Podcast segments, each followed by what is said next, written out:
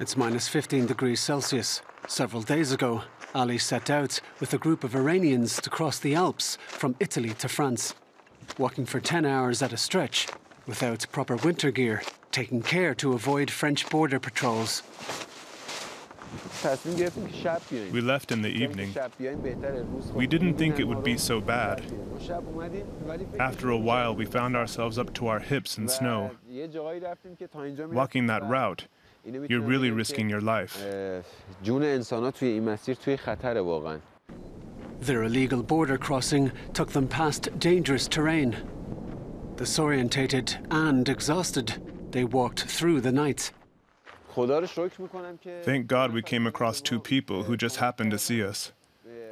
They helped us get this far. They're my guardian angels of the mountain. For the French authorities, this help could be seen as aiding an illegal border crossing. And that is prohibited.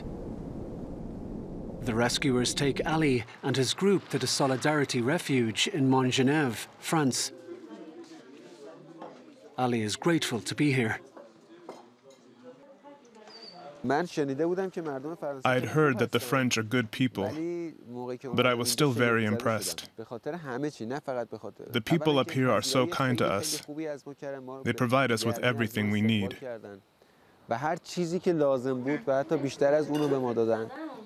At the shelter, volunteers help tend to the migrants and refugees.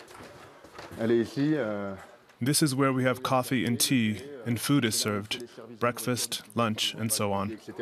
The volunteers want to help the people who risk their lives trying to cross the Alps at night.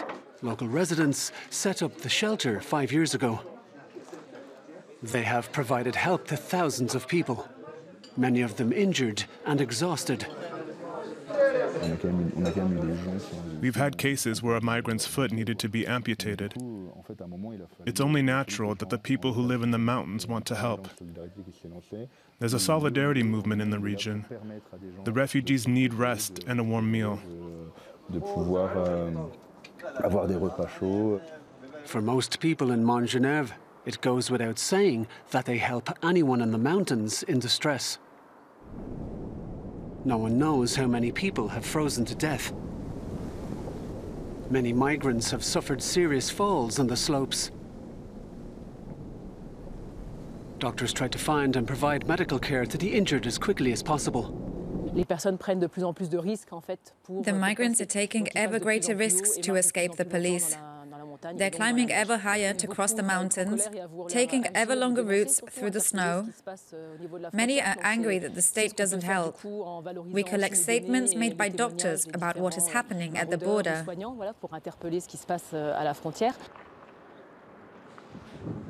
But the local authorities say the police along the border are simply doing their job and acting in the French national interest. The border crossings often organized by traffickers, are illegal. The volunteers always say we should shelter these people instead of sending more police. But that is not the state's job. The state needs to ensure the border is crossed only by people who have the right to enter France. Ali fled Iran for political reasons. He says he's been on the road for three years. An odyssey in which he was hunted, harassed, persecuted. Here, he is seeing humane treatment again for the first time in a long while. The French are really friendly. They are full of humanity.